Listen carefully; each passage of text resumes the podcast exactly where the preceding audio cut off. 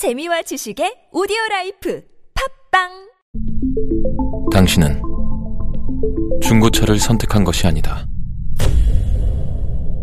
당신이 선택한 건 최초라는 자부심이자 걱정 없이 누리는 편리함이며 BMW만의 격이 다른 책임감. 당신은 BMW의 선택을 선택했다. BMW 프리미엄 셀렉션.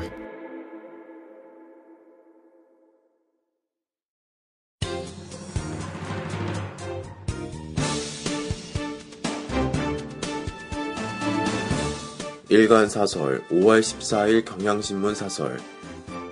충격적인 예비군 훈련장 총기 난사 사고 어제 서울 시내의 육군 예비군 훈련장에서 동원 훈련에 참가한 예비군이 총기를 난사 3명이 숨지고 2명이 다치는 참사가 일어났다. 군 당국은 훈련에 참가하던 예비군 최모 씨가 사격 훈련 과정에서 25m 수준 유지 사격을 하던 중 갑자기 일어나 뒤돌아서 총을 난사한 뒤 스스로 목숨을 끊었다고 발표했다. 사실 과거에도 예비군 훈련장에서 안전사고로 인한 인명피해가 일어난 사례는 종종 있었다. 하지만 대부분 폭탄 폭발과 오발 및 자살 사고였다. 이번처럼 총기를 난사하여 남의 생명을 빼앗고 스스로 목숨을 끊은 것은 유례가 없었다는 점에서 충격적이다. 특히 올해부터 확 달라진 예비군 훈련이라는 기치 아래 실전 능력 강화를 앞세운 예비군 훈련을 도입했던 국방부로서도 할 말이 없게 됐다. 군 당국은 총기를 난사하고 자살한 최 씨가 현역 시절 B급 관심병사로 분류돼 여러 차례 부대를 옮겨 다녔다고 전했다. 특히 최 씨의 병적 기록상에 우울증 치료 기록이 있는 것으로 알려졌다. 최 씨는 다 죽이겠다는 유서까지 남겼단다. 제대 후까지 관심 예비군이라는 딱지를 붙이는 것은 과할 수도 있지만 사람의 목숨이 걸린 실탄 훈련 도중 돌발 행동을 일으킬 가능성이 있기 때문에 추적 관리가 필요했다는 지적도 간과할 수는 없겠다. 더구나 사고 현장에 현역병 6명이 24로를 통제했던 것으로 드러났다. 사로에는 예비군 사수 1명과 예비군 부사수 1명씩 있었다. 각 사로마다 1명씩 총 20명의 통제 요원을 배치해도 총기 난사 같은 돌출 행동을 막기 어려운데 현역병 6명이 총 40명의 예비군을 통제했다는 얘기다. 심지어 통제 요원의 배치 인원수 규정도 없는 것으로 드러났다. 또 최 씨의 총기에는 총구를 돌리지 못하게 하는 안전고리가 연결되지 않은 것으로 드러났다. 역시 사후약 방문이 되고 말았지만 예비군 훈련이 문제점이 없는지도 점검하고 전반적인 대책을 세워야 한다. 벌써부터 부대마다 0점 사격대 실탄 지급 방식이 다르다든지 사격 훈련 때 총기의 고정 여부가 다르다든지 하는 갖가지 문제점이 지적되고 있다. 사고가 난 훈련장의 경우도 마음만 먹으면 언제든지 총을 들고 난사할 수 있었다.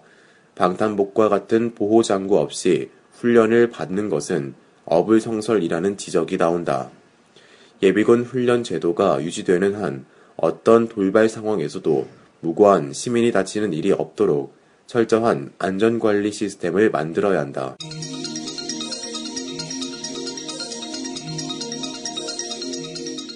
북한을 야만 사회로 만드는 김정은 공포 정치. 국가정보원은 어제 북한의 현영철 인민무력부장이 지난달 말 반역죄로 처형됐다는 정보를 확보했다고 밝혔다. 현 부장은 김정은 노동당 제1비서에 의해 군 요직에 발탁된 인물이다. 김 제1비서는 김정일 국방위원장 국가장의위원회 위원을 지낸 그를 2012년 국총참모총장으로 임명하면서 계급도 차수로 승진하였다.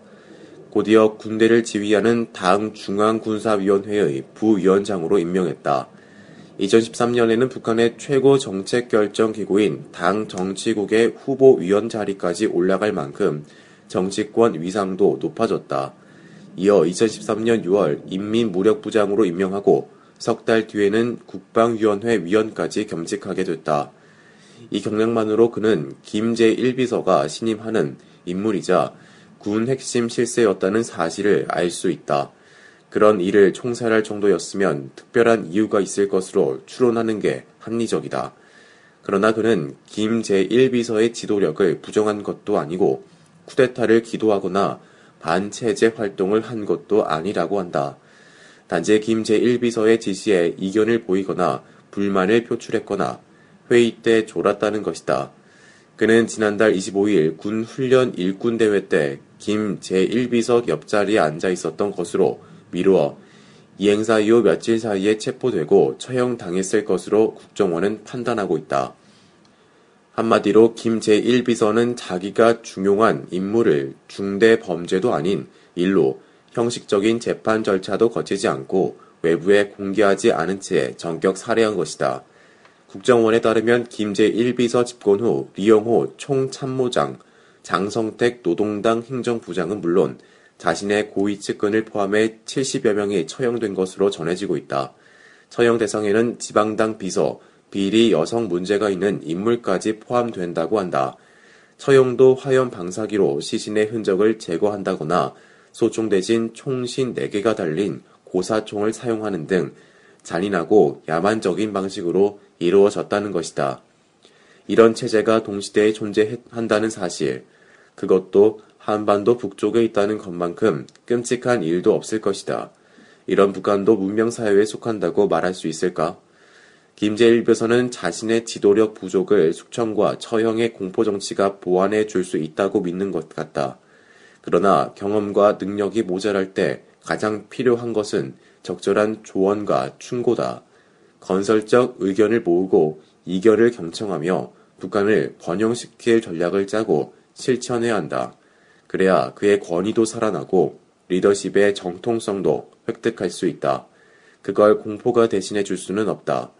김제 1비서는 한반도 북쪽을 야만 사회로 몰아가는 일을 즉각 중단해야 한다.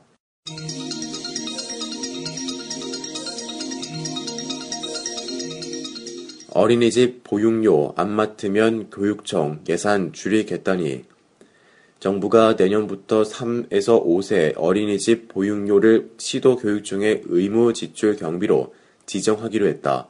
정부는 어제 박근혜 대통령 주재로 국가 재정 전략 회의를 열어 이런 내용의 재정 개혁안을 추진키로 했다고 밝혔다.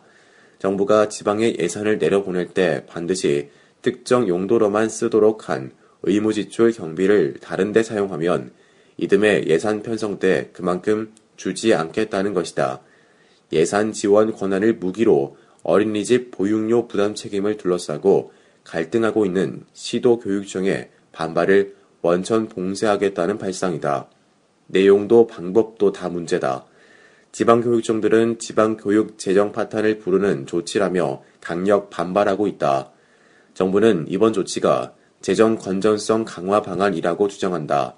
정부의 방침이 명분을 얻으려면 시도교육청 예산이 어느 부분의 재정 낭비에 해당하는지 지목하고 이것이 사실에 부합하는지 검증을 받는 일이 먼저다.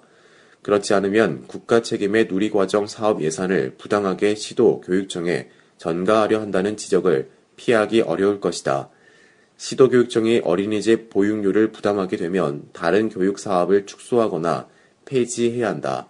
정부의 어린이집 정책 실패로 엉뚱하게 학생들이 피해를 보게 해선 안 될 일이다. 누차 지적해왔듯이 어린이집 보육은 여성의 사회 진출 확대와 저출산율 등 국가적 과제와 연결된 만큼 그 비용을 중앙정부가 떠맡는 게 맞다. 박 대통령도 이를 중시해 어린이 보육의 국가 책임을 대선 공약으로 삼았고 당선 후에도 여러 차례 발언을 확인했다.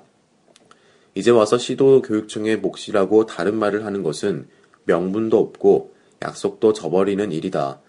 박 대통령은 이날 회의에서 의무지출 정책 추진 시 재원 확보 방안도 함께 제시하는 페이고 원칙을 강조했는데 이 원칙은 누구보다도 자신에게 먼저 적용하기 바란다. 정부가 툭하면 시행령을 개정하는 것도 재고해야 한다. 이번에도 정부는 누리과정 예산을 의무지출 경비로 지정하는 내용으로 지방재정법 시행령을 개정할 계획이라고 한다. 시행령은 국회의 검증과 국민 의견 청취 과정을 밟는 등 개정과 달리 국무회의 의결로 바꿀 수 있지만 국민 의사를 제대로 반영하기 어렵다. 따라서 시행령 개정을 남발하면 정책에 대한 정당한 의견 개진을 막으려 한다는 의혹에서 자유로울 수 없다.